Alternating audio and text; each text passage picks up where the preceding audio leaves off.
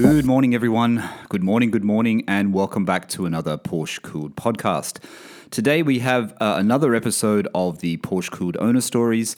The Porsche Cooled Owner Stories, as you know, is where I uh, am connecting up with other Porsche owners, uh, not necessarily uh, 911s, if you own any type of Porsche.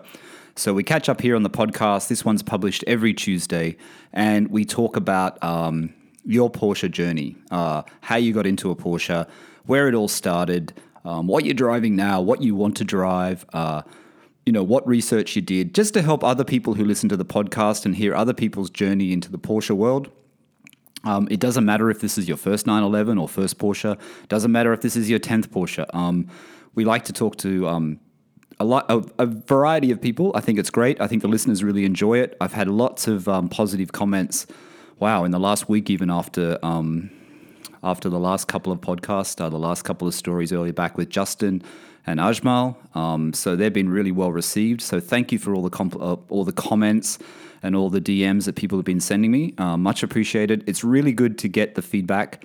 Um, we don't get a lot of feedback on the podcast. Podcasts are a bit of a strange thing. They're not like YouTube, um, where you get you know people can leave comments. So it's a bit harder. Um, which is why I say if if you like the podcast, go to Apple Podcasts uh, it seems to be the metric in the industry. Go to Apple Podcast. Um, you can just click a star rating. So you give us a star rating from one to five. If you have the time, a quick review always helps, and that helps us get seen by Apple, by other podcasts that Apple. Uh, Apple send actually Apple don't send the podcast out. It's sent out by Podbean, who I'm actually on. But Apple basically is is the industry standard. It's still the number one place where people listen to podcasts. It's basically Apple Podcasts and Spotify.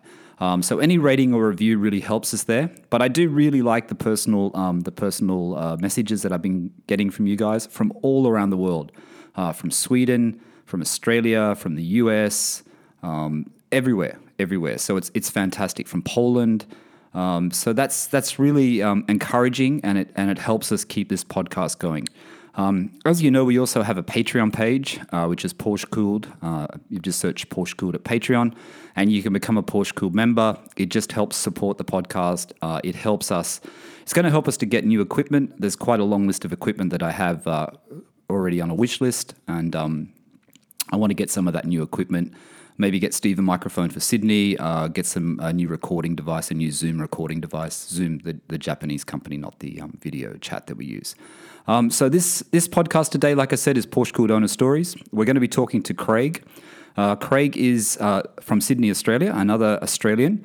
Um, Craig has bought his, I believe it's his first 911. Um, I'm going to let Craig explain that and, and tell everyone what he's bought. Um, so Craig should be almost ready waiting on Zoom. So I'm going to connect Zoom now. I'm going to connect up with Craig in Sydney, Australia. It's it's Friday morning here in uh, Bahrain uh, and it's Friday night in Australia. So we'll get Craig uh, live and we'll start the Porsche Cooled owner stories uh, with Craig from Sydney, Australia. Okay, welcome back, everyone. Uh, welcome back to Porsche Cooled, uh, Porsche Cooled owner stories. Today we have another very passionate Porsche owner. Uh, we have Craig coming all the way from Sydney, Australia. Uh, Craig has actually just purchased his first 911. Uh, I won't say too much about it now, so we'll let um, Craig tell us all about it. Hi, Craig. How are you? Good, Michael. Thanks for having me on your program.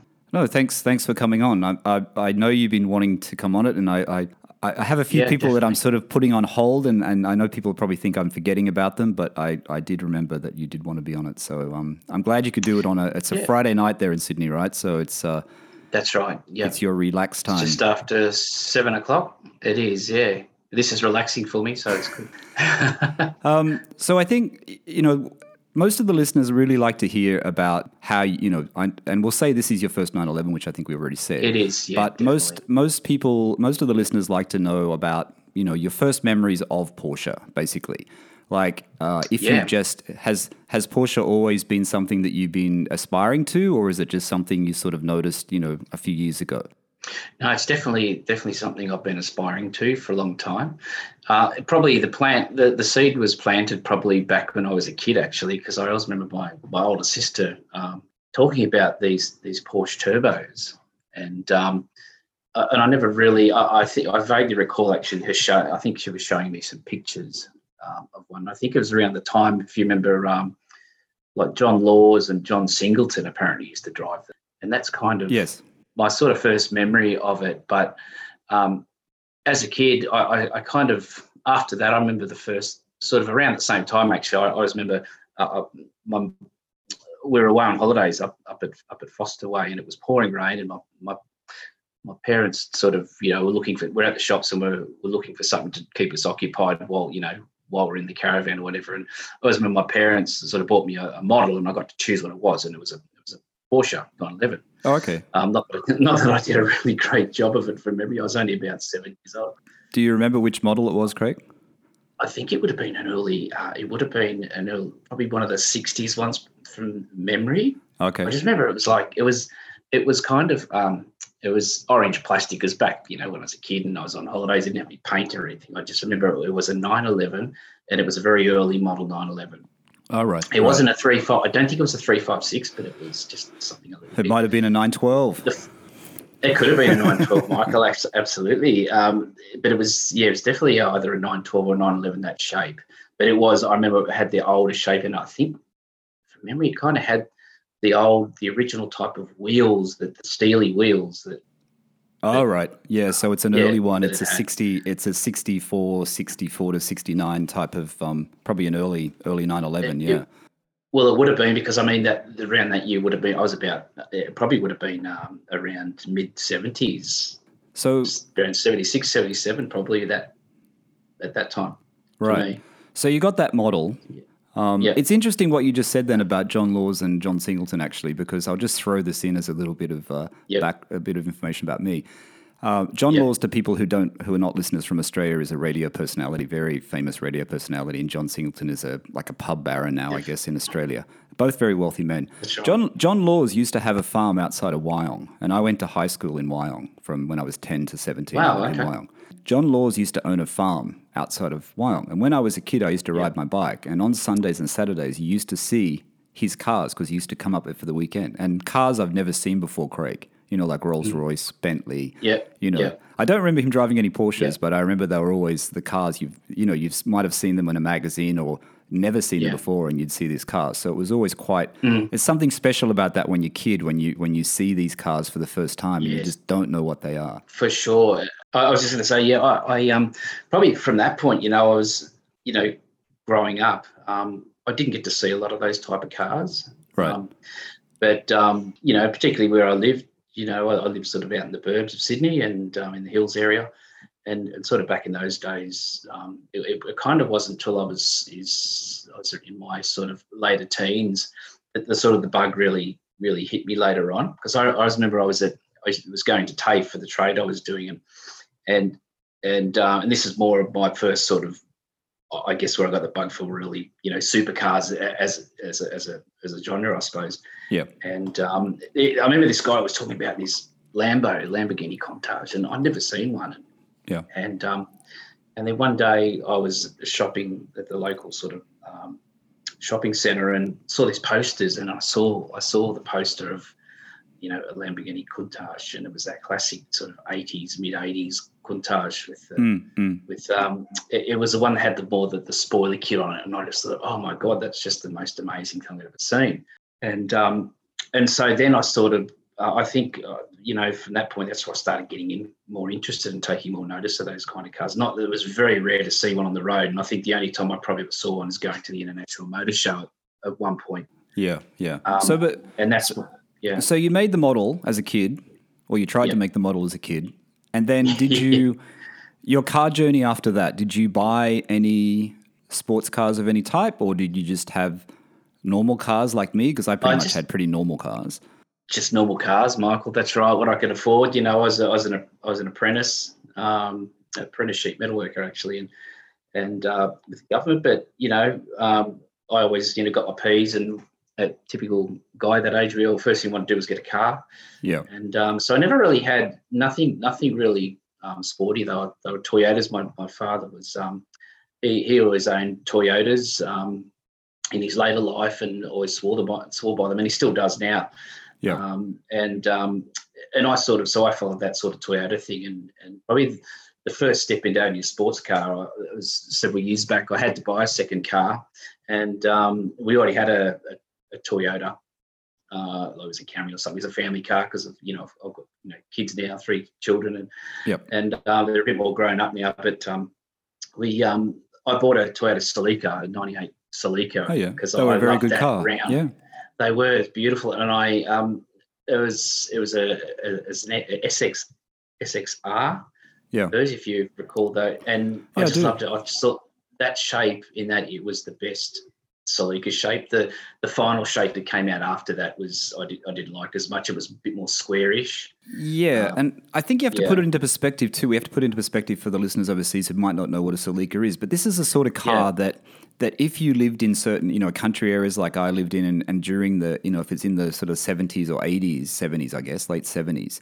it was the car to aspire to. It was one of those cars that kids used to look at and go, "I really want that Celica." It's a very very cool car. It was a two door, you know, sports sort of sports coupe Toyota. Um, I don't know what if they were called Celicas elsewhere in the world. I know in Asia they were. I'm not sure if they were in America or if they even made it to America.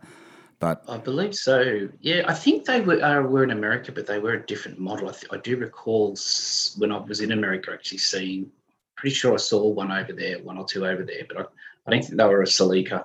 So that Celica kind of got got you into that sports car kind of mode, right? Because it, it was, you know, we have to call it a sports car. It kind of is a sports car. It it is. So Yeah, then yeah. Well, true. So then, when did you start? And let's jump forward a few years. I'm guessing, um, like Yeah. with my story, where I didn't buy one. You know, I bought one like four Yeah. years ago, um, and that's my first 911, as you know as well. So, when did you start thinking about? Okay, I'm seriously going to start looking and buying a Porsche. Yeah, so so for sure. So just um, just quickly stepping stepping back uh, around around my twenty first birthday, and I was that's by that time I was, was hung up on Porsches. So you know, once I sort of started seeing Lamborghinis and Ferraris, got into that. I, I really got into the Porsche side of it. I was around twenty one, but um, and I got to have my first ride.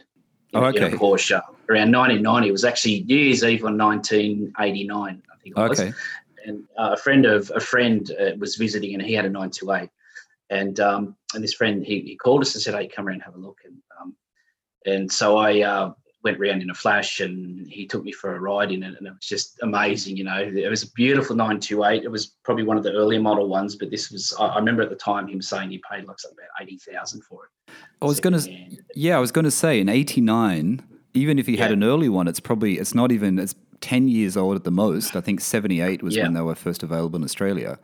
Um, Yeah. So it's it's literally pretty much a new car. It's not that old at all.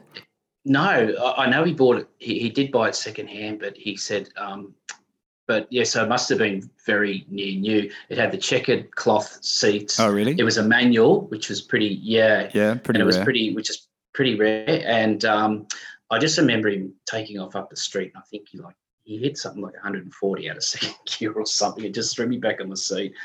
And, and from that day, was just going to say, I um, from that day, uh, it was like I, I I've got to own one of these. And um, I sort of set a goal for myself. I said, all right, because I, I was just, I was only sort of 21 ish. And I said, all right, by the time I'm 30, I'm going to own one.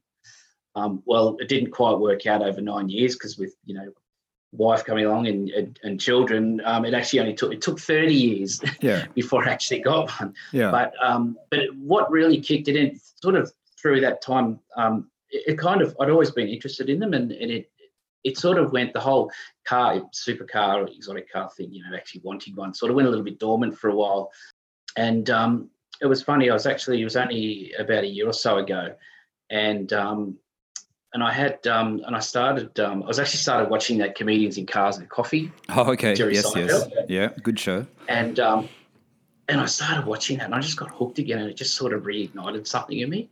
Yeah. And my wife and I, and I had already always discussed, like when we were getting married. Uh, actually, when we first started going out together, the first um, we I think we started going out in sort of the October, and that first Christmas, um, the first gift she ever bought me was a beautiful Porsche um, cap Oh, okay. and a um, and a and a and another a, a Porsche called a Dream Cars Porsche, and and that that was just the start of my Porsche book collection.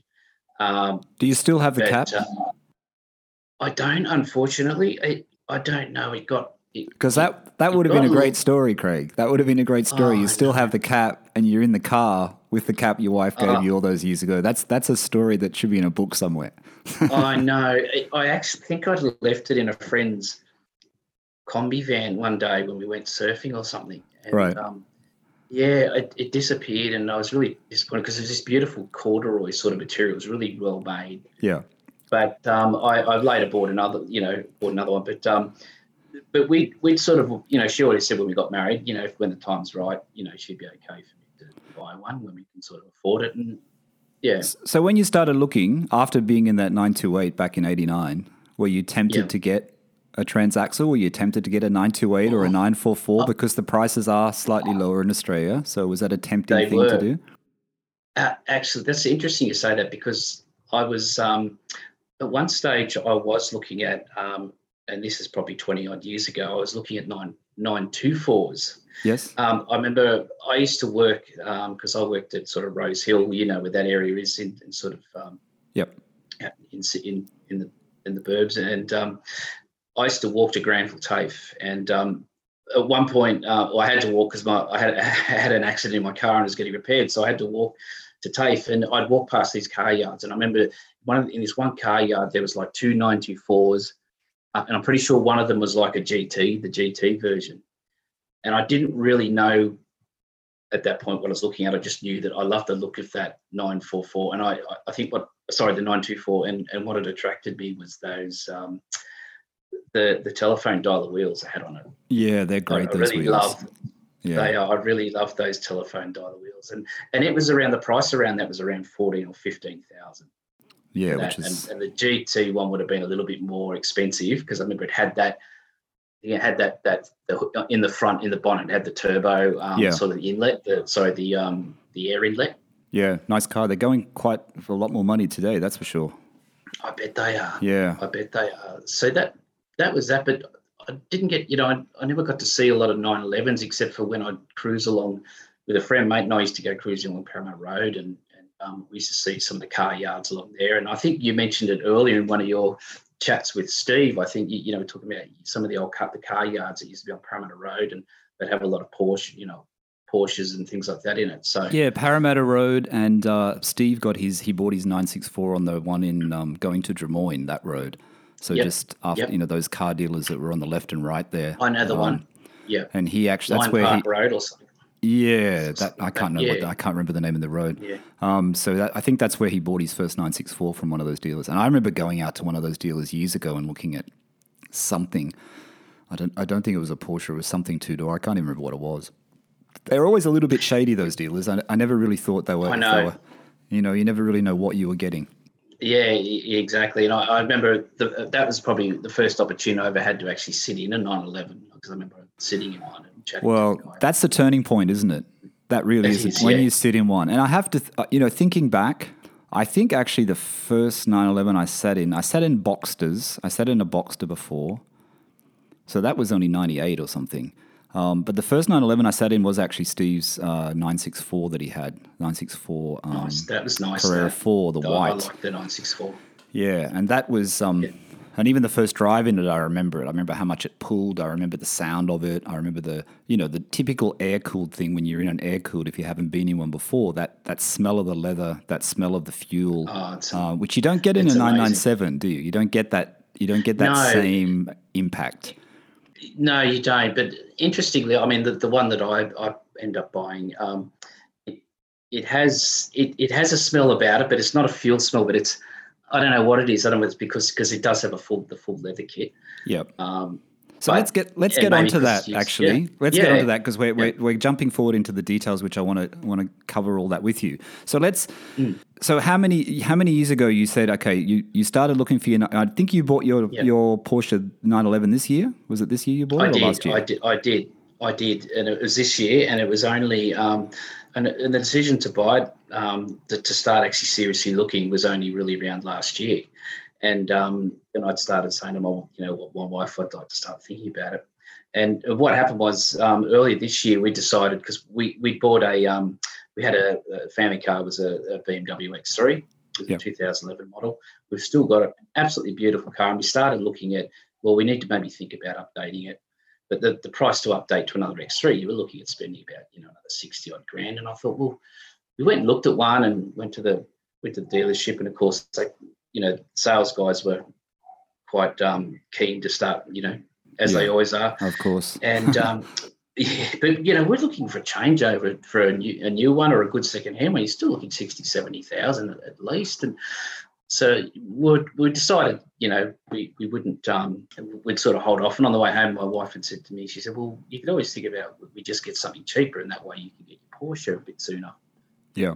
And I thought, oh, that's that's not a bad proposition. So um, we chatted about it a bit more, and and to be honest, I, I couldn't see any reason why we should we needed really to to trade up, you know, because Yes. a lot of these days, a lot of you know car manufacturers and you know all the ads and that you kind of feel like, oh, I should be trading up to get all the latest and greatest. And but this one's a you know a, it was diesel. The X3 is a diesel. It drives absolutely beautifully.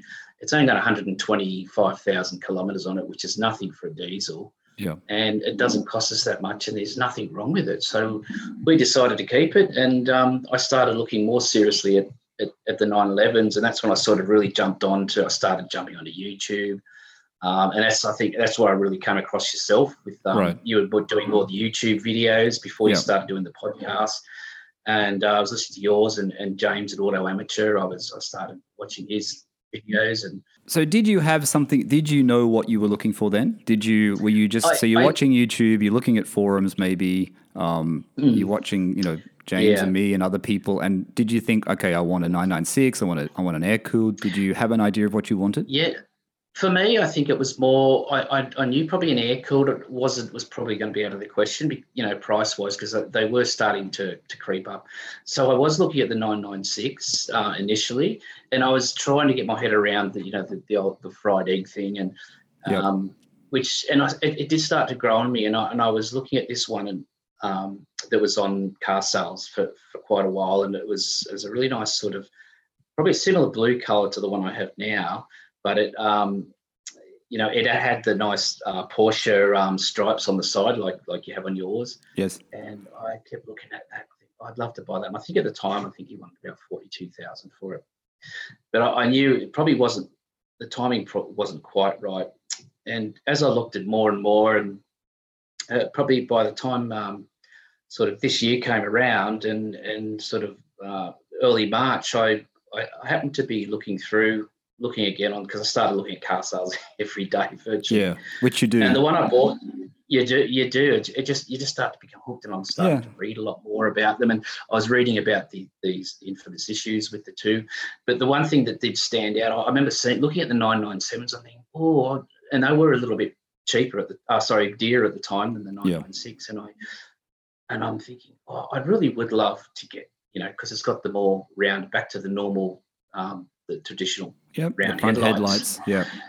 yeah, and the new body styling. I, I love the, the fact that they they made had the you know the, the newer slightly new body body styling and and yeah. So- So, So what did you buy? Tell let's tell we've held it out for long enough, yeah, and we haven't really we told have- people what have, you you buy. might have So, to edit some of this. so Yeah, what well, did you so buy and what color? And and let's just go through the the the specs of your car and what you bought. So we'll, and then we'll grow on for we'll talk about it. yeah, so. I, I ended up I ended up buying a um, uh, a 997 uh, Series One um, Carrera Four. Um, it's not the S model.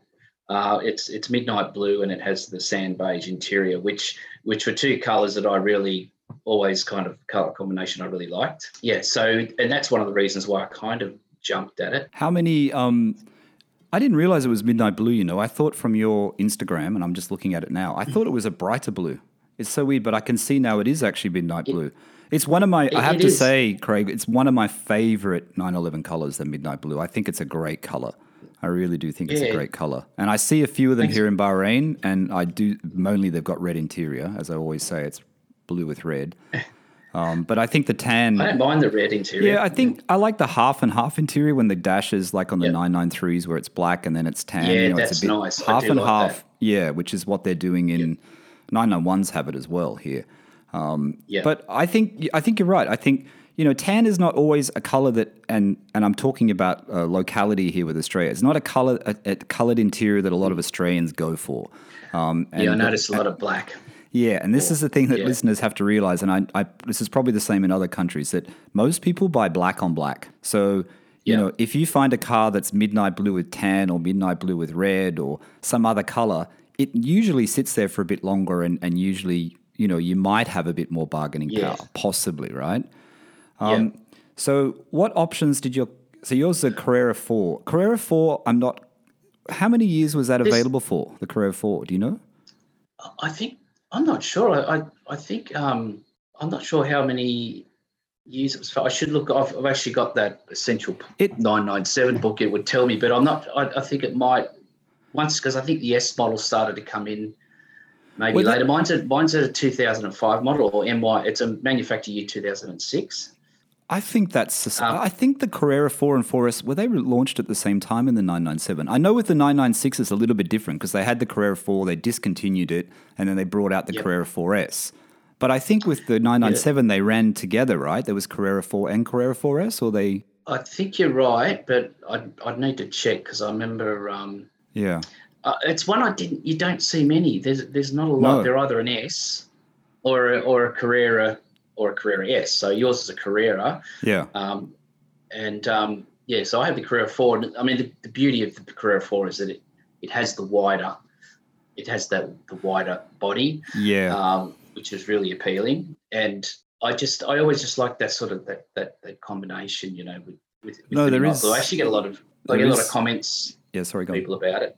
You're. Yeah, no, there is something really appealing about that. I'm looking at your pictures now, but there's something really appealing, appealing about the rear. And when I met up with um, Nick, who was in the first owner stories in the UK, he had the Yes, 4S. And, you know, as I right, said in that podcast, when you're sitting there compared to mine, and it, it, you know it's wider and you see it when it's parked, but it wasn't until I was in the passenger seat and I looked out that side, the rear mirror, the side mirror, and then you see the flank, and it just looks, Yeah. it looks so much bigger, Craig. Like it's quite, does. for me, you know, driving my car and not having drinks, the first thing I noticed was like, wow, that is that is very cool how wide it is. I think it's only something like 42 millimeters wider. Is it? It looks Which, a lot which- more, yeah, doesn't it? Which doesn't seem that's right. It just it's amazing how much that 40 or so millimeters makes. Yeah. I'm correct. Um, looking because I remember looking it up. What is the difference between the two? Now, Craig's Instagram, for everyone that wants to know if they want to look at this while I'm talking about it, uh, is P. It's actually very similar to my one of my Instagrams. Actually, that's where I get it? confused. It's P nine nine seven dot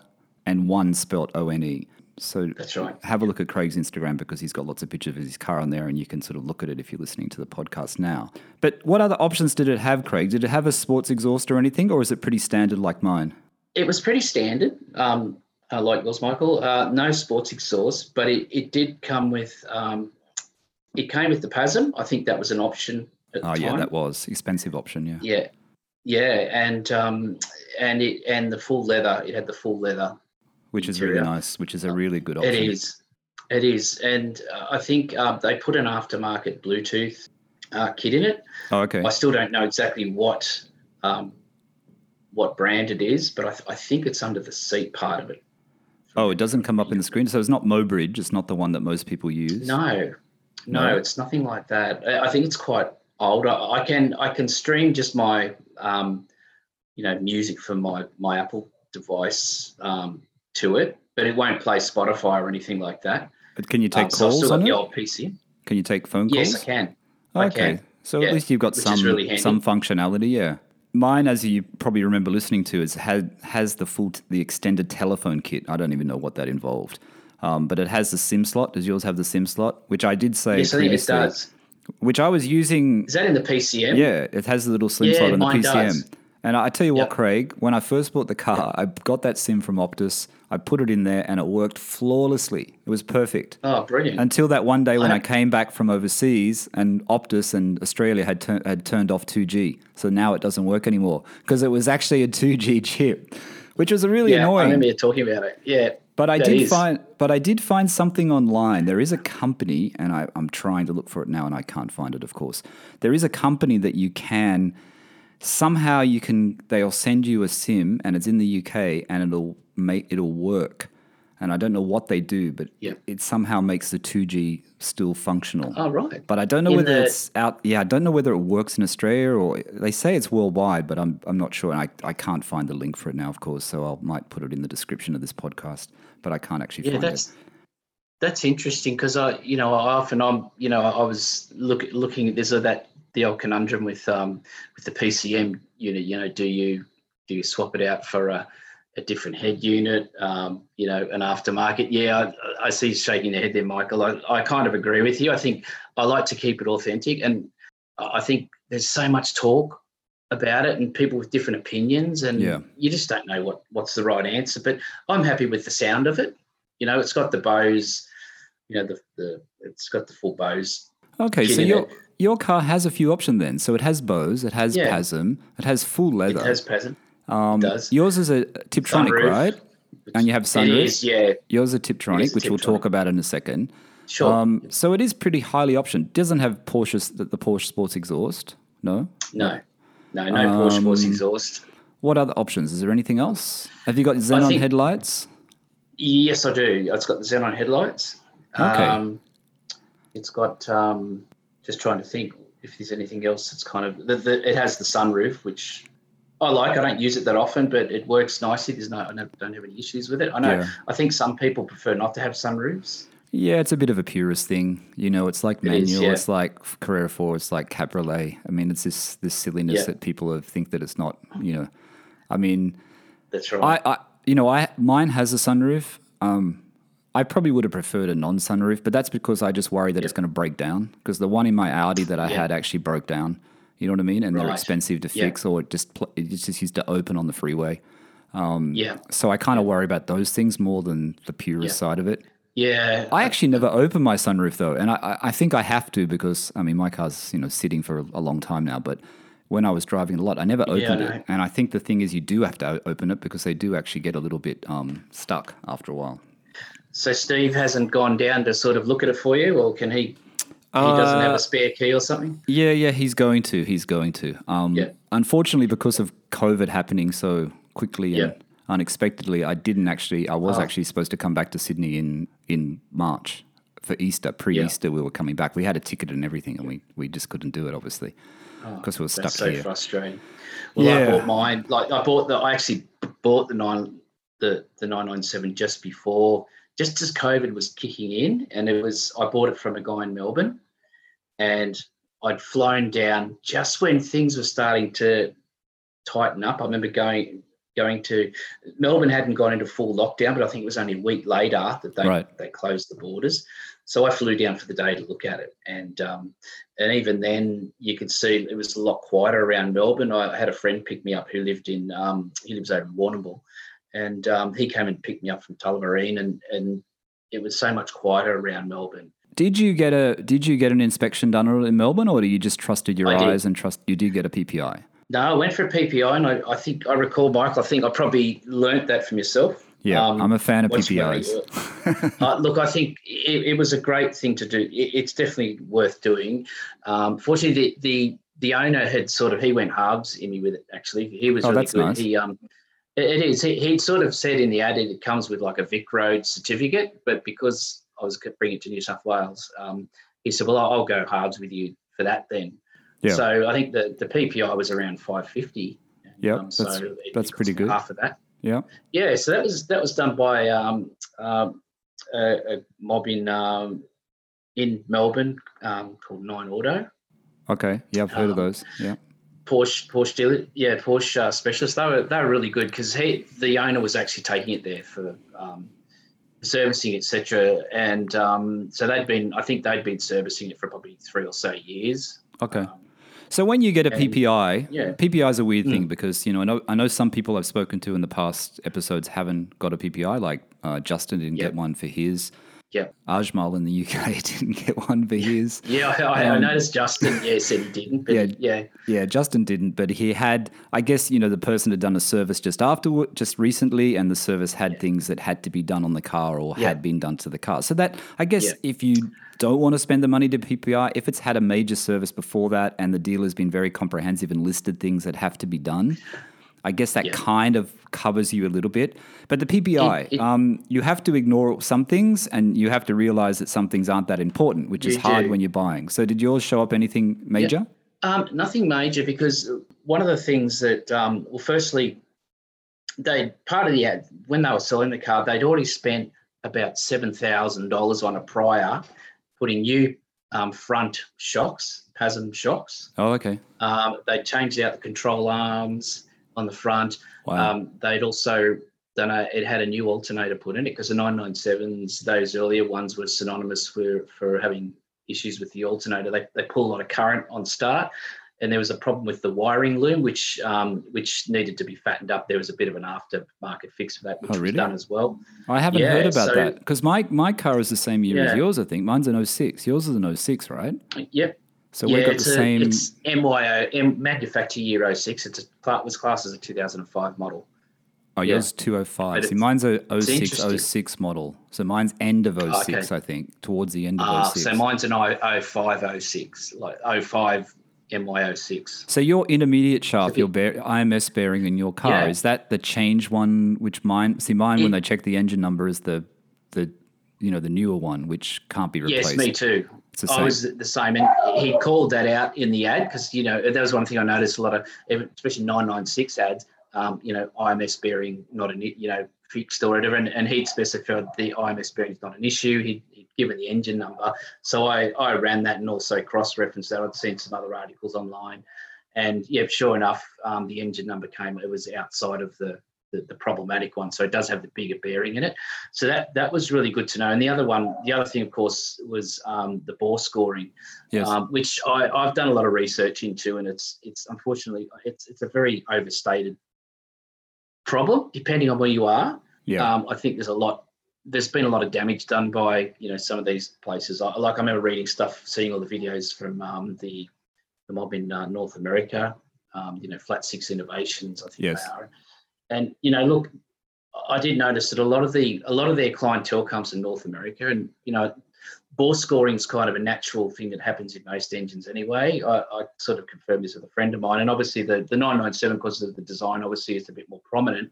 yeah. Um, but I think a lot of these horror stories you see is where the car's been probably tracked, um, really been, um, you know, maybe, you know, driven hard when it's not warmed up properly and things like that. And that's all going to cause issues. I mean, I'm not an expert in it, but I, I had a lot of opinions about it.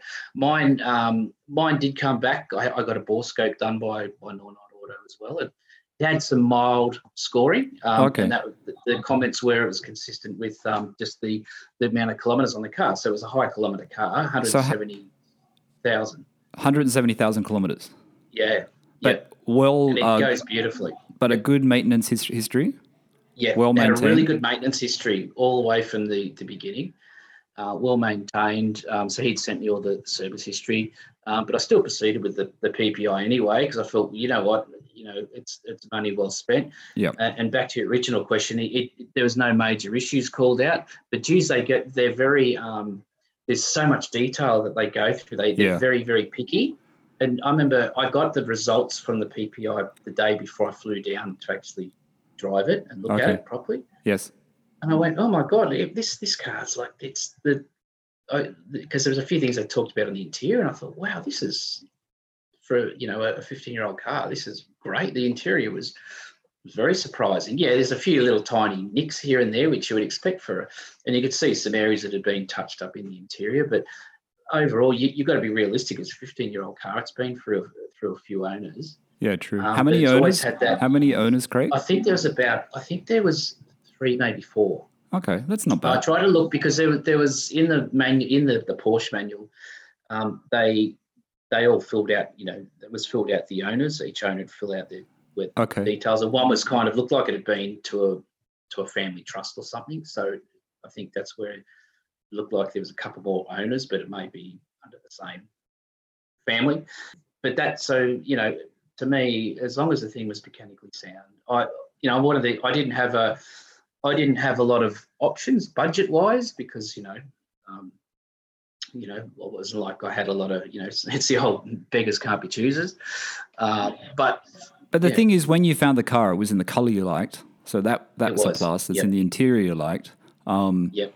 When the P- the PPI did that give you any leeway to to negotiate the price? Because some people use that to negotiate the price, or you just thought it was actually Yeah. quite reasonable. Look, I think to off the cuff, off the bat, when I first contacted him about, I, I felt the price was very reasonable um, because of, I think they wanted around originally. I think he was advertising around 60, 65 or 66,000. And then, and I, Wow. I kept watching it for a while and then it dropped. Okay. And, um, and I think it was, I was lucky because it, just before things started, they started to creep up in price. Uh, because they are now, as you know yourself, they're starting to go up a little bit. That's a really if you so- got it if you got it for anywhere near 65, that's a really good price, Craig. Well, even better, I got it for 62, Michael. You got it for that. 62, well then that's that's a Yeah. really good price because Um, people people listening should realize that, you know, like 996 Carreras with high miles, you know, I saw one come up today and it's 69. You know what I mean? So Yeah. Yeah. you know, the fact that yours is well optioned, you know, I, I still think being a Tiptronic, and I want to talk to you about that, but being a Tiptronic, Yeah. it deters some buyers, but there's, it you know, would, there's, but there's other people who actually uh, choose to, that they want a Tiptronic because they want their wife to drive the car. They want it. well, they still that's want exactly me. yeah. Yeah, Is that what, that how was it was exactly with you? myself. Yeah. It, it was Michael. Yeah, I um, I was. I've never really owned manuals cars. I, I've driven them. and I can drive manual. Not not that great. Uh, a, a good mate of mine bought a 944 um, several years back, and I'd driven that several times and, and enjoyed it. Um, but for me, I think it was more about you know getting the the 911. You know, I, I get that you know it's it, it's a driver's car, and and having a manual makes it kind of the ultimate driving car, which which I appreciate. But I think at the time, yeah, I, I wanted my wife to be able to drive it because she does. She's never really driven manual, Yep. and I just I just enjoy just being able to cruise in it. Yeah, I like to still hit hard corners and and uh, and, things like that. I'm, I'm getting a little bit better at that. I, I don't I don't kind of plan to track the car. Yeah. Um, maybe not race anyway. At least I, I wouldn't mind just putting it on the on the track just for a, you know, to have it like the Porsche Club have sort of days like that, um, which which would be really great. But um, yeah, so the, the Tiptronic, you know, I knew- and I knew the Tiptronic in the, the Series One, you know, it's not as good as as the new revised um, uh, PDK in the in the Series Two. I'm not But, that um, familiar with it, so I can't really criticize. I'm not that familiar with it. Um, Yeah, well, because yours is manual too, isn't it? Yeah. So, yeah, and, and I sometimes when I do drive it, I think, oh, it'd be quite fun to sort of be able to just go through the gear changes rather than. And I do play around with the Tiptronic sometimes, but but generally, I just you know I just like cruising around in it and and going through some um, local sort of uh, sort of nice windy um, roads and and sort of mucking around with it that way. So But you still get a great feeling, right? Even though when you're on the Oh, twisties and the Tiptronic, you still can get you still get that feeling of the weight transfer. Um, you still You get that feeling of that 911, You know that history of the 911, which I you know which every time. I get into the car, you know it's that thing, isn't it, Craig? You get into your car, especially for me when I've been away for a long time and I on and I'm trying to get rid of that first that tank of fuel that because my car's been sitting there for a while and I take it for a drive over the bridge and I go a bit you know probably normally go up to the old pack just to Yeah. get some miles and come back to the city where Yeah. I live and it's just you just you forget how good it is you know what I mean you really Oh, do you you'll be you'll love it, Michael, once you come back and jump in it again. You because I I, I look forward to it. I don't drive it much during the week unless I have to. yeah I'm working from home a lot, like most people. I work from home a lot at the moment, and um, and my wife takes the other car to work. And and sometimes if I have to go out for something, I'll I'll take the, the Porsche out. Yeah it's a good but, um, excuse and I- good excuse to oh, go it for a drive It is, and I just I, every time I get into this car, and my it's funny, my daughter always hassle around. and said, "Have I mentioned how much I love this car?" She says, "Yes, Dad, you told me." and um, oh, but and she, um, or the, they all love it, but um, my my younger daughter, she she always likes to come in for a spin when I go for an afternoon cruise. Um, my wife enjoys it, but she really likes to sort of go for a drive somewhere and you know have a coffee or whatever, or the, or the Porsche club Porsche club drives. But if Yeah. I feel like going for a drive in the afternoon, my, my younger daughter, she younger daughter usually she loves jumping in and and um, coming for a cruise, and but that's she loves it when I put my foot down. that's the thing though isn't it that's the thing about a 911 you know what I mean like you It is. once you start once you buy one you realize one Oh. why didn't i do this earlier why didn't i do I this sooner why have i waited so long right Yeah, exactly, and I think that's a good message for people too, Michael. Because I like I'm, you know, I'm in my sort of early fifties now. And I think, and you see, I I know so many people, um, you know, that that were you know friends, and a lot of them sort of quite hung up on sort of you know preparing for the future and making sure you know investment properties and things like that. And yes which is fair enough. I mean, it depends on what sort of, you know, you got to look after your retirement, but I think you got to find a balance. And sometimes you just got to go, you know what, bugger it. I- I'm just going to do it. Yeah. And um, because, you know, you, you never know. You, you'd never know. I mean, not to be, I'm not, not pessimistic or anything, but you just might not be around to enjoy Yeah. that as much in your later years. You may not, you know, either health wise or for, you know, other reasons, but, you know, sometimes you just got to really, you know, make the most of life as, as you have it. Yeah, moment. and the 911 really does help that. It really does. It really Oh, puts a it smile does. on And your I- face. So, It does. Since you've owned the car, okay, let's go back. We're jumping. So, when you picked up the Sure. car, did you pick? Did you drive it from Melbourne, or you got it transported up? No, I I wanted to. That was the plan, um, but unfortunately, COVID hit, and uh, well, COVID was had already hit, but they, as I mentioned earlier, they it was probably a week before I think Melbourne started going into full lock sort of lockdown, and then then not long after that, the border was closed, the New South Wales Yep. border, but we weren't 100 percent sure, and I, I remember once I'd gone through because I'd um, I'd agreed with the the owner to to sort of because I knew um, it was I wanted a slightly longer purchase period because initially I wasn't quite ready to buy, and but he agreed to give me a slightly longer purchase period. So um, by the time that all came around, um, I was ready to you know to go and get it. And by Okay. that time, it was like, do we take a risk of going down to you know, trying to fly it down and drive it back. And we just didn't know. And I always remember uh, I even rung Albury police just to ask, you know, what the situation was. Yeah, and he yeah. just said, well, he said, we're not actually patrolling the border. So at the moment, but he said, you know, it's up to you whether you want to risk if you get sort of Yeah, caught. I think it was around a, you know, $1,600 fine or something in, too in risky. Melbourne. Exactly. And, and, um, so anyway, I, I basically cut a long story short, I end up having it transported Okay, um, back. Um, is that expensive? Not before I. Yeah, it was. It was a bit. Unfortunately, it was. It was around nine hundred bucks. But Wow, probably not lot. too bad, but it is. I, I, did have a, a sort of a friend of a friend um, had a transport company, and but he had a sort of he was going to offer to bring it back, but um, I think um, there was it, the because everything had slowed down in terms of the car industry. You know, industry, Yep. people weren't buying cars, and so it was going to be a bit of a wait to actually get it to get it transported up. And then one day, um, I got a phone call from Nine Auto because they stored it for me. Once once we settled everything with the owner, they actually um, stored the car for me until I was ready to pick it up. They Oh, that's really good. And uh, yeah, and, and it was. And I also was handy because I got them to a couple of minor things out of the PPI. I got them to fix. One was a um, one of the one of the re- the engine mounts was gone, so they were both replaced. And there was the other thing was a trans the transmission boot. Oh, sorry, the um, CV boot was was torn, so that was done. Okay. But- Yeah, sorry. What what Yeah. does um what does the engine mount cost to change? I'm interested in that because I'm thinking maybe mine may need it, but I'm not 100 percent sure. So what does that? F- I can Is that a huge can cost? tell you exactly, mate. Yeah, I can tell you exactly. Um, Because I've heard it's about a, a thousand odd, but I have a funny feeling it's more expensive than a thousand. no, I think it was cheaper than that. I, I'm I'm just actually going to look at the um. The, I'll just keep talking while you're looking, but the engine mount you is a bit of a strange thing because I know some people change it to aftermarket. I would just change it to Porsche OEM. Um, but Well- I don't think most people know if their engine mounts are gone. And I, I, I don't even know when I take my car into Autohouse Hamilton when they do the service if that's a thing that they check each time or not, or you have to actually ask them to check it. Um, so I know Yeah, when I go back, that's one of the things I'm going to ask them to check. My car, the um, bump stop is torn on one of the on one of the shocks, but they say that that's not such a big issue. They they say don't worry about it so much unless you're going over very bumpy potholed sort of roads. Yeah, I yeah. I, I sorry, mate. I didn't mean to cut you off. Yeah, that's okay. Um, so the, the the engine mounts, which is a common thing that needs to be changed after. I mean, I guess your car's got a, my car's, as you probably know, my car's only got fifty.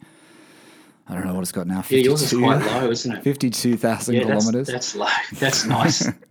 I, I would have liked that luxury to have a few less Ks, but you know, I think I think that when it comes down to kilometers, and I've heard you know discussions before. I think you were talking something about high kilometer cars. Yeah, I mean, less- other yeah. podcasts. Yeah, and you know, I, I- I think that high kilometers is definitely. Um, it, it can be a good thing. It, it just depends on what you intend to do with the car, I guess. You know, if it's going to be a garage queen and you want to keep the low kilometers, and How Yeah, how many how many k's have you put on your car now? How many miles have you put on it since? About three three thousand k's roughly. I've got the odometer set from pretty much when it arrived Okay. um, in the truck. Yeah, I first took it out, so it was about three thousand. So you, you ship it up. that, yep. You ship it up from Melbourne. Oh, sorry, we're going to look at the shocks, but we can come back while you're looking. Yeah, so you're you right, ship it up from Melbourne. It Yep. arrives at your house. What's the first thing Yeah. you do? Oh well. Um, first thing I did was pretty much um, jumped in and took it for a spin because it, it was it was about eleven o'clock at night. It arrived because um, um, it was a bit unexpected because I was still um, the person who was. Uh, I got a call from Nine Auto on, the, on Saturday morning, and they said, "Hey, I've got a guy he was bringing up a nine thirty up to Sydney, and he's got a spare spot on his truck. Okay. Um, do you want it?" And I said, well, "Yeah," because I I was getting a bit frustrated, and I'd actually been in hospital just recently, and I was like waiting for you know all this was happening, and so I said, "Yep, let's do it." So um, so uh, that was a good day, and so to arrive at eleven o'clock that night. So the first thing I did really was um, yeah, we we sort of jumped in it because it was quite late and went for Yep. a bit of a spin. Um, and um, and then the next day really was when we sort of um, yeah got it out. I I went and had virtually no fuel in it, so I went and got some fuel in it for a bit of a drive, and then brought it home into the driveway and gave it started giving it a good wash and clean. And Yeah. it had a lot of dust, uh, Yeah. obviously from the from the road trip, but it was like, oh wow, it's finally here, you know. And you know, I couldn't. Um, it's funny because I'd just been out of I'd had surgery, and I, I couldn't.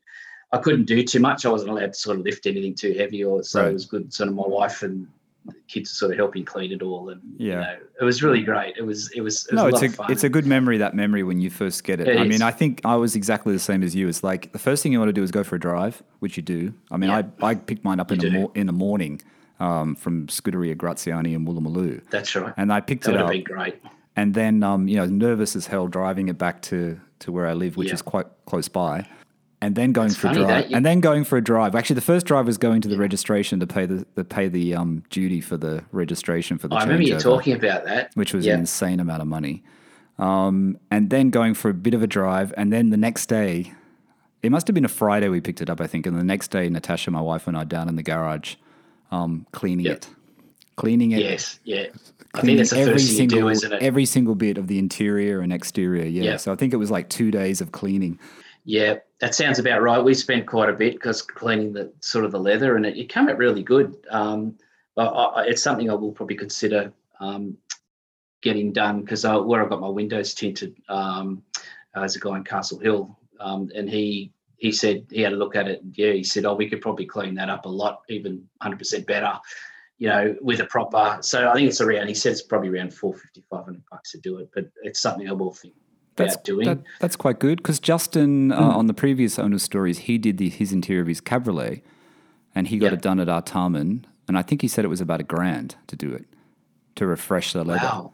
So I think if it's five hundred odd, that's pretty good. But even like you said, Yeah. even the leather, even the leather, just cleaning it yourself and, and nourishing the leather, it you, it surprises Exactly, you yeah. how much dirt comes off it that people haven't really done it. You know what I mean? Oh, just what we did made the world of difference with it. So you know, just we bought some, you know, the um, some good. We had some other leather cleaner that we already had from for our our Beamer, which has leather interior as well, and and uh, I think we just used that and and um, and yeah, nourished it as well, and it did make a world of difference. Yeah, yeah, it's worth it. Just that alone, So- yeah. Okay, so what have what have you done to the car since you you picked it up, Craig? What have you actually added? Have you added So- anything? I think I know a couple of No. things. I think haven't you? Have you added something? Yeah, so I've only, the, or the two things I, the, the main things I have done, um, really, f- in terms of, I suppose, add-ons, is really just the the window. We got the windows retinted because they, not long before I bought it, the, the tinting mustn't have been any good, so they had it. One of the, I noticed in one of the the nine auto invoices, um, it actually had uh, tinting removal, so they, so they'd removed the, the tinting, so it, it didn't have any when it came to me, Okay. and um, so I had the tinting redone, which isn't really a you know performance model, obviously, but No, but that's a that's Um, an other- important one because the tinting does is. the tinting does go a bit bad after a while. Um, it's probably it- best. It's probably best that they did it. They took the tinting off anyway. So I mean, you get to see the Yeah, car so. because some people have trouble taking tinting off the windows in 911s. I've heard. Yeah, they, uh, that makes sense because I know that they, the guys that did mine, they, they have to actually take the door panel off because um, to make sure the tinting goes right down uh, inside. Yep. So you know they don't just cut it off at the at the windowsill. Um, and of course, It looks good too. The tinting's not super dark, is it? It's just it looks just no, right it's not. your And yeah.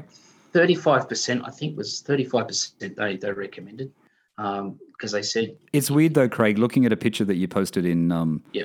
I don't know, it was October. It looks like it hasn't got tinting. There is something that would be I'm kind of like I, I like the tinting, and mine's got tinting, as you know. But um, there's something still quite nice about that clear window look on some 911s. You know, when you see I it, know, and I'm looking at this photo of yours, which is kind of I black agree. and white, and it looks very, you know, it's very iconic that clear window. You know, you see all the way through. It is. It, is nice. I, I have to say, I, I did like it because, and you, you know, because you see, especially like you get a better view of the, you know, the interior. Yeah, But I, one of the reasons I think I, you know, with summer and the hot weather coming on, you know, especially in Australia, you kind of need it to, to also sort of protect the interior a bit. yeah, You know, when you, mind you, it's my car's always undercover. The 911's always undercover. But um, you know it, that, and I'm quite pedantic about sort of you know keeping the car, you know, you know, clean and making sure I do what I can to sort of protect the. I've the noticed that. and- I've I've noticed that from your photos. It, it it you know it makes me happy actually. You know, I like a clean car. Yeah, yeah. Well, so do I, Michael. I, I was always like that with you know, and I think I got that from my father too, because Dad always he always took a lot of pride in, Yeah, cars, me too. Yeah, and um, he still does. uh, uh, you know, and um, I, I um, so I, I sort of was always like, like that with all my cars. I was always keeping them clean and and um, and looking after them. And, and now the 911, like, well, that's you know, that's that's the penultimate for me. So Yep. you know, it gets it gets extra extra special relaxing. attention. it's a stress is. It relief. is it's relaxing. And so many I- people like I, like, it. yeah, and so many people say that it's like you know it's it's a nice thing to do on the weekend or of an evening and just wash your Porsche. It really does feel good. Yeah, Clears your head. It, it, exactly. It, it does. It does. I, I, I generally do that. You know, every every sort of second week, I'll usually wash it because it, it's not um, it's not fully protected in a garage as such, unfortunately, at the moment. But okay. um, but it's very much um, it- it's completely you know undercover, so it's you know. But you get a bit of dust blow in, yeah, Yeah, the dust. So you're on a carport or something, are you? It's not completely covered. yeah. But it's um secured though, yeah. Oh, okay.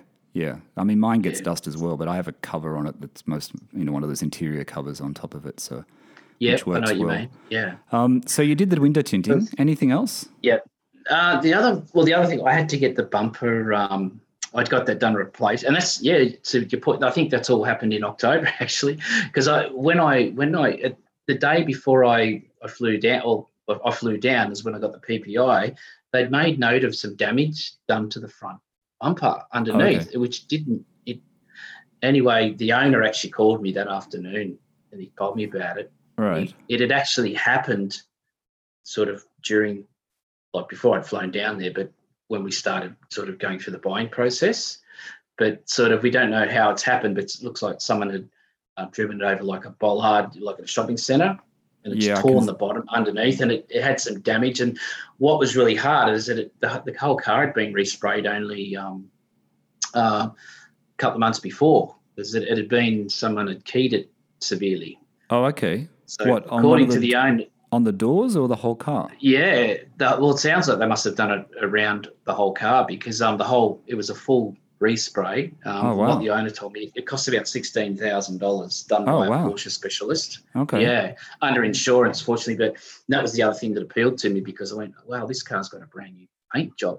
It was just unfortunate this little incident happened. Um, he did drop the price a little bit because of that. Um, but um, So you've had I, that um, fixed now, right? I see on your Instagram yeah. you've got it fixed. That was quite an I easy do, process. yeah. Yeah, it was. It was. I, I was looking around thinking, oh, do I need to go to a Porsche specialist? And uh, I went and spoke to some guys at, at Castle Hill. And, Yes. Um, uh, they uh, uh, was it Body Tech? They were, and they had a look at it because apparently a lot of a lot of places won't. They either replace the bumper. They they don't like placards. They need to be plastic welded. Uh, a lot apparently a lot of places don't like doing it. Yeah. Um, and so for me, you know, I didn't want to spend whatever it is for a brand new bumper. It probably would have been a couple of grand, I'd imagine. Yeah. Um, so it cost me a bit over nine hundred bucks, and they they did a great okay. job So they repaired the plastic. and resprayed the bumper. Yep. Because I just tell the listeners this cut, if you because they can't see the picture, but the cut is literally it's like torn the plastic underneath the um, radiator grill, underneath the air Yeah. duct. So it's underneath where you normally scrape your car on driveways. That's actually got like a big tear in the plastic. And you're right. Hmm. It would actually normally they'd normally just say you have to change the whole bumper out and respray the bumper because no one would That's take the right. effort to do Yeah. it. So that's a pretty good price. That's a, that's obviously a lot less than what you would have paid for a for a full uh, new bumper respray. That's for sure. It is, and they did a really good job. And ironically, the that was that that sort of was the, the, the first niggly thing. But then of course when I got it home, um, we had a we had a, a bike um, fall on it. I, I just only had it a few days, and it, it just made a bit of a mark in the Oh, okay. bumper. Yeah. And it was only a small thing, but it was. Um, I thought, well, I, I didn't couldn't get too upset about it because I knew I wanted to get the bumper fixed anyway. Yeah. Yeah. Um, but it's perfect so, now. but it wasn't. it is now. So, because I'd like to sort of, you know, when the Porsche Club, um, you know, gets going a bit more. Unfortunately, they they cancelled their concours um, Mm, uh, Mm. delegates this this. It was supposed to happen on the 20th of September and it was cancelled because of COVID, unfortunately. So hopefully next year, you know, Yeah, that's a I'll- good I'll event, actually. That's one of the events I actually enjoy from Porsche Club in New South Wales, the concourse. I've been there a couple of times with Steve, um, but it's Yeah. always it's always good to see the other cars and to see what's available. And I went to one Yeah. in Homebush once, actually. I don't know if that was a concourse or something else. I It know, was just I know the one you're talking about. They Yeah, had I one near the the you're talking Olympic. That was that was fantastic. That was a really good one too. That was I, going looked back at the bit. photos for it. Yeah, yeah, Yeah, it, it is, I- and it, that's um. But it's a really good thing to be a part of. Actually, the, the club's unfortunate that we haven't been able to do too many events, and it's kind of first in best breast at the moment because they have to limit them to the numbers. So Yeah, Bahrain has them too. For some, believe it or not, I'm a member of the Porsche Club in Bahrain, even though it. Cause Oh, you in- are now because I remember you talked about it, but you, you didn't Yeah, have a I- Porsche. And I someone sort of- joined yeah. it. Yeah, I joined it, and I thought, you know, because I would buy one here, but now because of the COVID thing and not knowing how long, much longer we're going to be here, I I haven't actually bought a Yeah, Porsche here because I'm still. it would be nice to have one in- still on my quest for this 912. Well, would you want the 912 though in Australia, or was you know like, or was it? Would you buy it and then sort of export it back, yeah, or I'm not, import it back I'm not Australia? sure. I'm not sure. The podcast today, I've been uh, the podcast that gets uh, launched today in a couple of hours. The latest episode with Steve, I talk about it again because I kind of like I'm talking myself out of it, but I think I've just talked myself back into it. I was looking at a 550 Boxster Spyder that was for sale in um, Okay. Queensland because it was 30, Right, yeah. 35,000 and they're very rare. And then I found a couple on Bring a Trailer That's- and Bring a Trailer and um, uh, Market where Ajmal bought his Porsche from. There was one sold on there. Yep. And they're, you know, even on Bring a Trailer, they were getting 23, 24,000 US. And um, they're, they're pretty Hmm. rare. But I noticed the one, I got the notification this morning that it's already sold, the one in Queensland. Uh, so, so it's it sold pretty quickly. Your wheels, quick, yeah. they get pretty quick. Uh, your your wheels Yes. are they are they 18 inch? They're 19. 19 inch. They're the, they're the Carrera Classics. So they were actually, a, speaking of options, sorry, they were an option. They're another the option. Yeah, well. that's what I was They thinking. They were an of. option, and I think they were about. I looked up. They were at the time. They were around about somewhere around five and a half grand. I'd say. They're a nice wheel, actually. It's a really They- nice they wheel on the 997 because it has enough size and it's got their nice, nice star shape. It's a really nice shape. I, I love it, um, but I have to admit, I I um, I do like the lobster claw. I, I got to say, I, Yeah. initially when I first started looking at when I first started looking at the 997s, I thought, oh, but it kind of grew on me. Mm. The lobster claw, um, Yeah. you, you kind of get it after a while. Yeah, I mean But, when uh, when I first saw the the 997 with those on it, uh, and I think it was a Carrera 4S actually in, in Paddington in Sydney when they f- like 2008 or something. I never liked the wheels. I didn't think I liked those wheels. I thought they looked a bit busy. But now, I mean, you really. I'm not kidding. They're, they're like Fuchs, the Fuchs wheels. They're going to be, I I still say they're going to be an iconic wheel for the 911. I really like them. I Yeah, think maybe you said that. Yeah, Yeah, I think they're a, a really nice looking wheel. Yeah, they, they are definitely uh, they're a they're a different style. If you think about from memory, like you've got there's a real the standout ones for me for me were the yeah the telephone dialer style, Yeah, the beautiful. um, yeah, the beautiful. the Fuchs, the original Fuchs, Yeah. and, and and then your and then the lobster claws are really the the real sort of standout. I, I know that that um, there's also another one uh, comes on the. There's the one on the well. 993 that um, Steve said that when he bought his 993, he priced them to get them put on, uh, which Yeah. were the, the ones with all the bolts, the, t- the forged two piece or three two piece wheel. Uh, I can't Okay, remember. not oh, not the Simmons. Yeah, the Simmons, the Simmons wheels. Yeah, yeah, yeah. I remember you talking about that. I think that's you talking another- about the Simmons. Yeah, that's another classic wheel. I think that that's up there, the Simmons for sure, for sure. It, it is. uh, It is, but I think it's it's one of the things you'd also see on a lot of the like, especially the Australian sort of you know people used to put them on their Commodores Yes, and, and, and yes. Falcons. They'd lower it low and they'd always have the the Simmons and they're an expensive wheel too. You know. Yeah, there's a nine nine. yeah. There's a nine. They're very expensive. I think Steve told me the price. I can't remember. Um, but there's a nine nine three. I think on car sales at the moment that has them on. I think it's a cabriolet actually. Okay. Oh no, I think it's a Tiptronic nine nine three. There's one on there I saw it last night um, that has them Yep. on. But they're just too hard to clean. I reckon. I mean, I like how they look, but they. I think they do your head in trying to clean those. Oh, They're they just- would. They just would do your head in. Yeah. I find you know uh, that they're not too bad. The ones like my one, the Carrera Classics are, are quite. Yeah, they're nice. They're fairly. Yeah. They are, but especially at the back there, you've got to get your hand because I have the sort of a, a cleaning, like a glove on uh, when I'm cleaning it, and so I can get my hand all the way around Yeah. sort of the rim on the, the brake calipers and all yeah. that. And because they- they've got the 300 odd mil on the back, which is awesome. Um, you know, it's, you got to reach a lot further. true, it's it's a noticeable difference between the front and back when, Um, when you're cleaning them. But Yeah, Yeah. I always, I always, when I'm cleaning my wheels, I always seem to cut my hands. Every time I come up, I always come back and Natasha says, "What did you do?" I said, "I just cut my hand on the wheel again," because I always seem to be cutting it with the the brake thing when you Yeah. clean it. You know. yeah, I do that too sometimes. Yeah. yeah. Um, so what are you, what are you going to do to the car? Is there anything else you've, you got planned to add? I think We'll call it The- mods, the main- updates.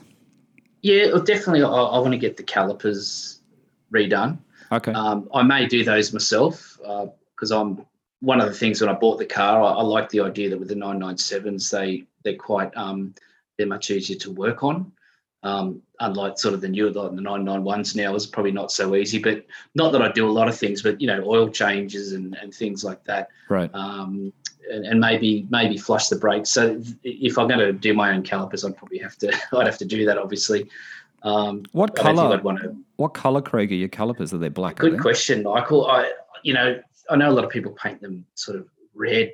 I think for me, stand, they came they would have come standard as um, uh, they would have been looked like they were the silver.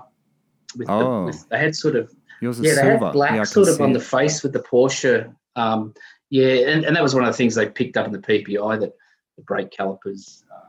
Yeah, because mine are black. Mine are just a standard black, and they're faded. Uh, Not so much. They're not terrible yet, but they're eventually going to have Mm. Yeah. to be redone. Yeah, but they're not terrible. apparently, yeah, I, I know they look good on yours, the, the black. Um, I, but I've noticed. Um, I think they. I was told that they certain detergents we use can actually is sort of was what makes them um, the paint sort Yeah. of dull up like that on the on those calipers. So um, I think I know I use a good sort of detergent that I, I, I can't remember what it is. It's a Meguiar's product I use at the moment, but um, which I find quite good. But um, I don't think it's it's. I don't know. There must be some sort of um, chemical that that sort of is a bit corrosive, Right, right. um, or something like that. Anyway, but I've seen some people that have had their calipers redone though, even by professional people, and they always look. They always seem to get the Porsche script that's on them wrong, or it's the decals wrong. Or, yeah, You know, I don't know. It's, it's like quite tricky. I know Autohouse Hamilton told me once they had someone that did them.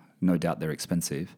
Uh, I was going to say, I think I got, uh, I think they quote like Nine Auto back when it was in Melbourne. They said, I think they can, I think it was either going to be around twelve hundred or something at the time to get Right. to get them done. It was either twelve or fifteen hundred, but I remember at the time I I I wanted to just spend my money getting the, the more important things fixed, and they were looking at trying to get the bumper done as well, which which that didn't happen. And as you know, I, I've just had that done recently. So um, I think. Um, um, you there's know, with- plenty. there's plenty of videos online to do how to do the calipers too, I've right? There's seen so some- many. Yeah. there are I watched one, you know, there's what I was a girl doing it and she she pretty much tediously um, masked up everything. So she did it without actually um, you know, bleeding the brake line. She did it all in situ.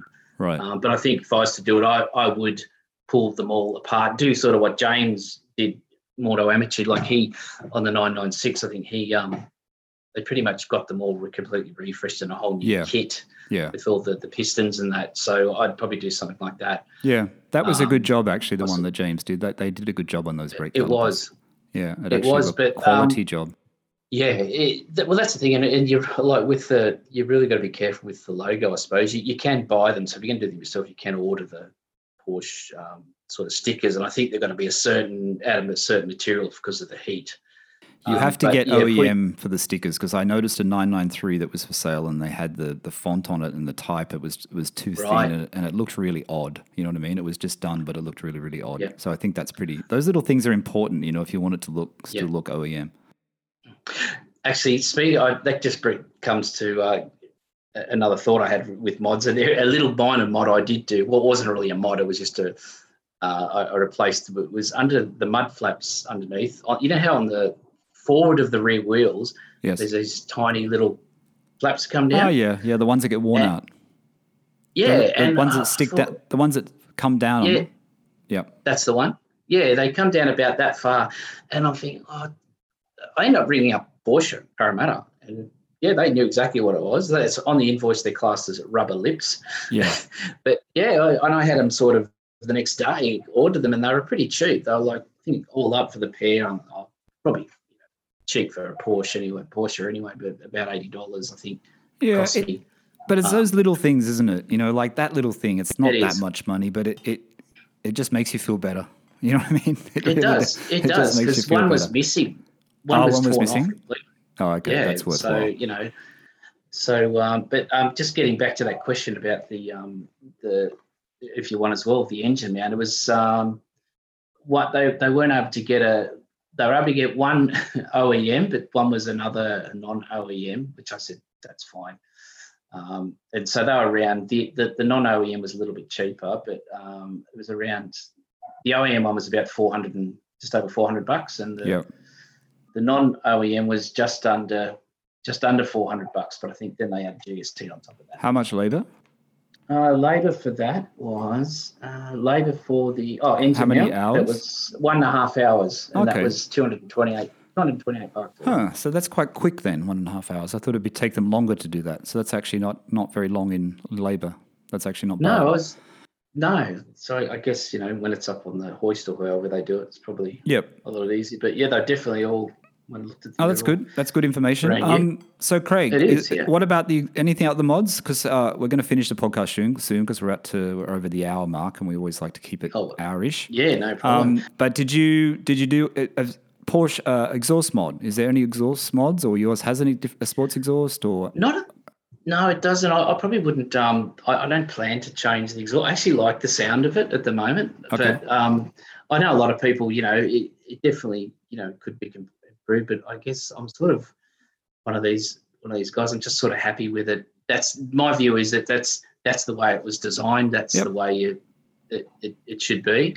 Um, so I've never really had any plan. I don't have any media plans to do the That's good. exhaust, But that's good. brake calipers, yeah, I'll do those. I'll get those um, re um, redone, probably in either the silver or maybe even the black. I, I'm still sort of deciding that.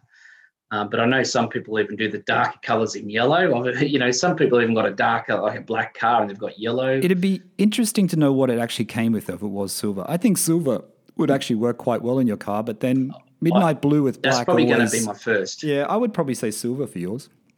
Yeah, I, I, I think I, I agree with you. Yeah, I'd probably say silver. I think it'd look really um, complement the color of the car and, and look good with the wheels. That's what I think. Yeah. Um, so let's just go on to. I always ask people famous uh, favorite driving road so far since you've been in the 911, since you've owned a 911. Where have you taken the car that you said, "Wow, that's great"? Because I know you do a lot of Oh, Porsche Club yeah. drives, and I know you go to I do. coffee, cars and coffee things that are happening in Sydney, uh, which I would love to go. Which I Yeah, I when I certainly, I certainly try to. Yeah, uh, probably the Yeah. famous. So, what's your favors? Yep, favorite. favorite uh, probably has to be at this stage when we did um it was the first one we actually did with the Porsche Club. We we, we went down sort of we started from Picton and uh, and then we sort of went out past I think through Tarnall around a lot of those bushfire affected areas because Yes. um and we drove down sort of through those into the Southern Highlands um and, and around those roads and into Marulan Oh, we had to stop at Marulan, but then after Marulan, we went into um, we got off and there's another uh, like it's a state forest just after that, Right. um, and it was just amazing these roads, you know, and and the guys were, you know, the dri- everyone was getting to what they call a bit of spirited driving. Yeah. Yeah. Uh, I think that's that's their code word for uh, Yeah. a bit of speed, and um, yeah, the, I can't.